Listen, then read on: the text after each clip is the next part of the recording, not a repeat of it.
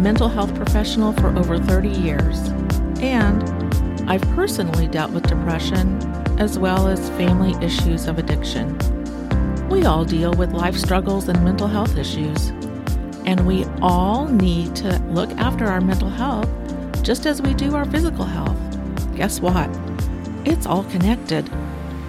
I want to help you gain a better understanding of how mental health disorders occur, how we can treat them, and better yet, how we might prevent them. We're all in this together, so let's stomp out the stigma related to mental health issues.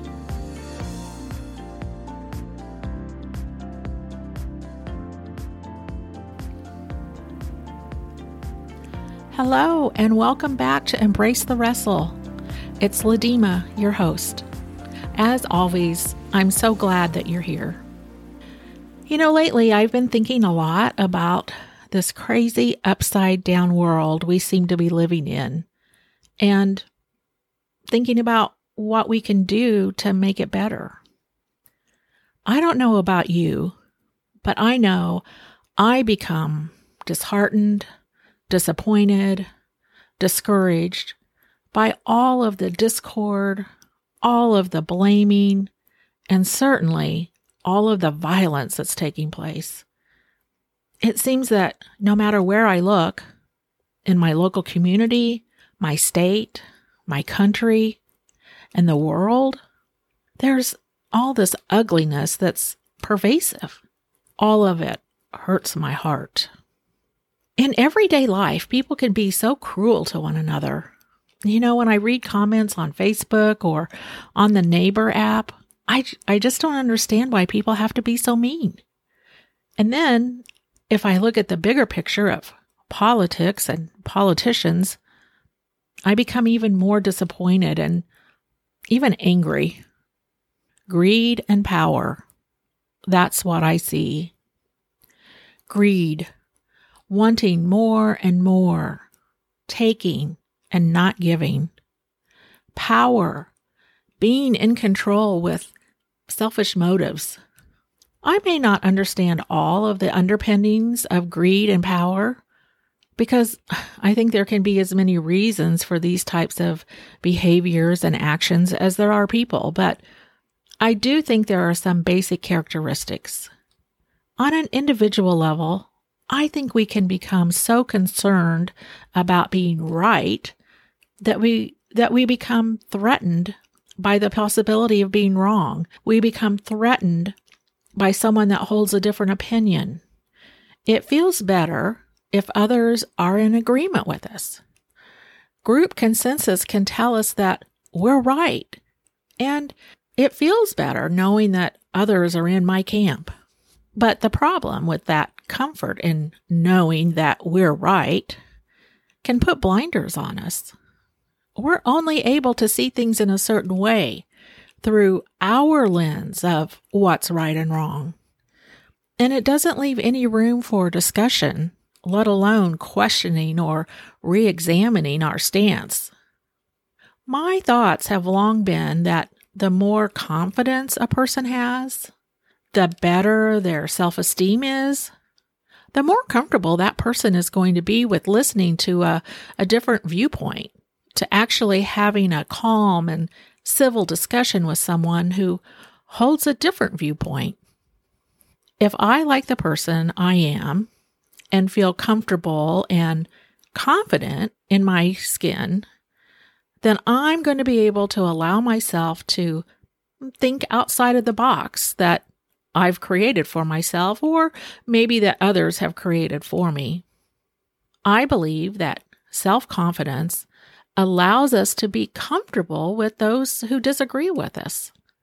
I think this self confident person isn't going to be threatened by someone with a different opinion. The self confident person is going to welcome discussion and, and even questioning.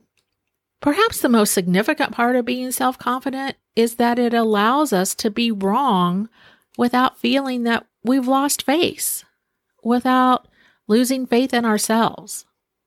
But to the contrary, if I don't have much self confidence, I'm going to be threatened by being wrong. I'm going to feel that I lost face, that others are judging me because I was wrong. And that's going to feed into my feeling less than. None of us want to feel less than. So if that's my fear or concern, I'm going to fight hard to prevent that from happening. I'm going to tear the other person down first. I'm going to make the other person look stupid or ignorant. That will certainly make me look like the winner, the one that was right. And then I'll feel better about myself. I do believe that there are many people who, at first glance, appear to be very self confident. That's the face, the image that they want the world to see. But their behaviors, their choices, their relationships are not characterized by welcoming different opinions. These people are not going to invite discussions that might lead to a different conclusion than their own. I'm trying to paint a picture of someone with a false sense of self confidence. Often these people are very unsure of themselves with little or no self confidence.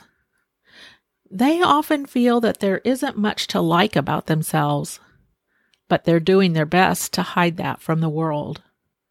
Some of these individuals are all are also narcissists, and that is a topic for another day.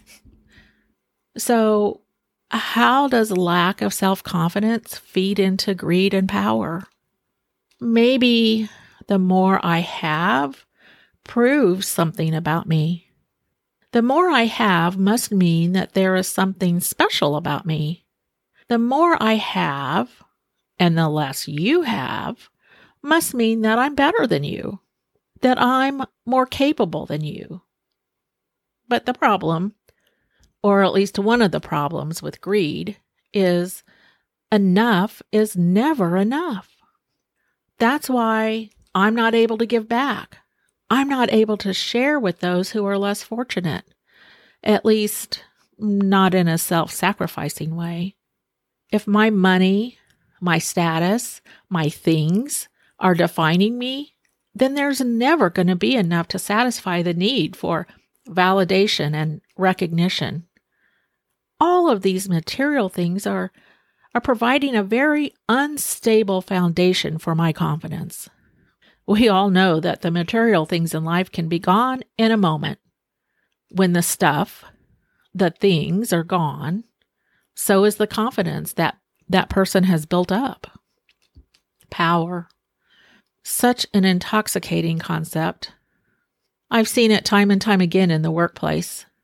As someone rises up the ranks, climbs the ladder, the sense of power increases if I have more responsibility, that often equals I have more power.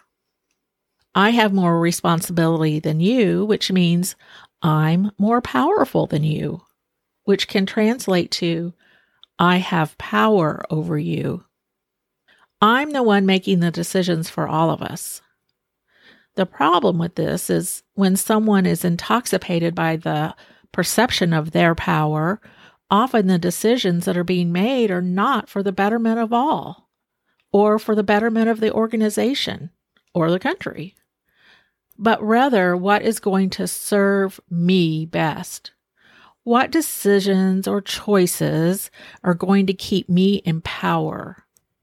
That sense of superiority can be so caustic and is unfounded in reality.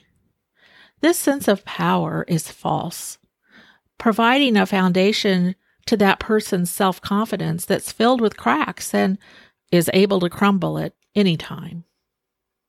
I realize there are many other characteristics and situations and explanations for the development of greed and power than issues related to self confidence, but I do believe the lack of a true and emotionally healthy sense of self is a basic characteristic of both. So, what can we do to protect ourselves, our sense of stability, safety, and hope in a world that's gone mad? I have a few suggestions. Limit the amount of news that you take in daily. How I wish there was a news outlet that only aired positive situations in the news. Yes, we do need to have an idea of what's going on in the world. I don't believe it's ever good to stick our heads in the sand, but we do need to limit the negativity we allow to enter our minds. Limit or avoid any shows that are violent in nature or based on negative or traumatic situations. Now, I have friends that really enjoy watching the cops shows where people are being arrested in, in live time. I get that these situations can be entertaining as oftentimes those being arrested are intoxicated or high, and they can say or do some really silly, stupid things. But all I see when I watch those shows is the heartache associated with the addictions that most of the people that are being arrested have. Another thing we can do is limit the time we spend with negative people. You know, we become like the people we spend our time with. So if your friends are always looking on the negative side of things, it's time to get some new friends. Obviously, if you have family or live with family members who tend to be negative thinkers, that's a little trickier situation. But hopefully, you can figure out a way to minimize their impact on you. Figure out some positive things to do for yourself. I don't just mean getting a massage or things like that, but doing things that are good for your body and your soul. Find some way to Make moving your body and getting fresh air in your lungs a priority. Find and do things that give yourself energy, that ignite you from the inside out. Some of those things might be spending time in nature, developing a spiritual practice, doing something artistic or creative, listening to music that lights you up, dancing. I also think it's important to figure out or remind yourself what your strengths are. Remembering what you've come through so far in life, what you've endured that you never would have guessed you could, what you use to get through those tough times are your strengths. Figure out or remind yourself what's unique about you. What comes so naturally to you that it's second nature? Is it cooking, sewing, creating in some way, teaching, being patient with others, being a good listener, figuring out and knowing what we like about ourselves, what our strengths are, help to build a positive self esteem. Remembering and knowing what we've been able to learn, what we've been able to handle and accomplish helps to build a healthy self confidence. Self esteem is about liking the person I am. Self esteem is about being. Self confidence is about trusting in my abilities, what I'm able to do. Self confidence is about doing. Two other aspects of being a healthy, happy human being are being kind and grateful. The next podcast will be on kindness and gratitude. I know this is a short podcast and I hope you've enjoyed it and, and maybe even learned something new or were reminded of something that you already knew. If you feel you could use some help with boosting your self esteem or confidence, I'd love to hear from you.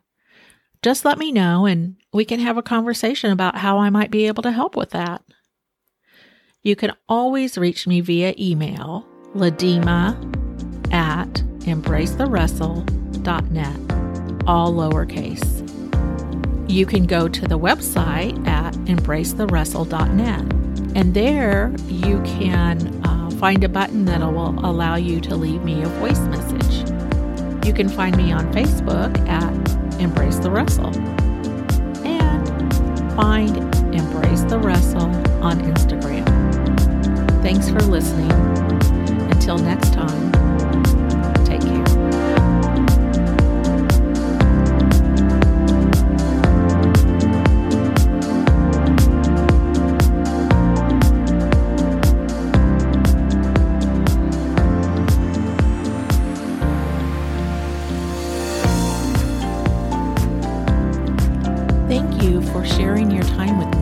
Listen to the podcast. If you know of someone that may benefit from it, please share it with them. As always, I ask you to uh, subscribe if you like the podcast and rate and review. Thank you. If you or someone you know is struggling with thoughts of self harm or suicide, please contact the National Suicide Helpline. The number is 1 800 243 8255, and you can text 741 741. If you're a veteran, call the same number 1 800 243 8255 and press 1. Veterans can text 838 255. Again, thank you for your time. Take good care of yourself.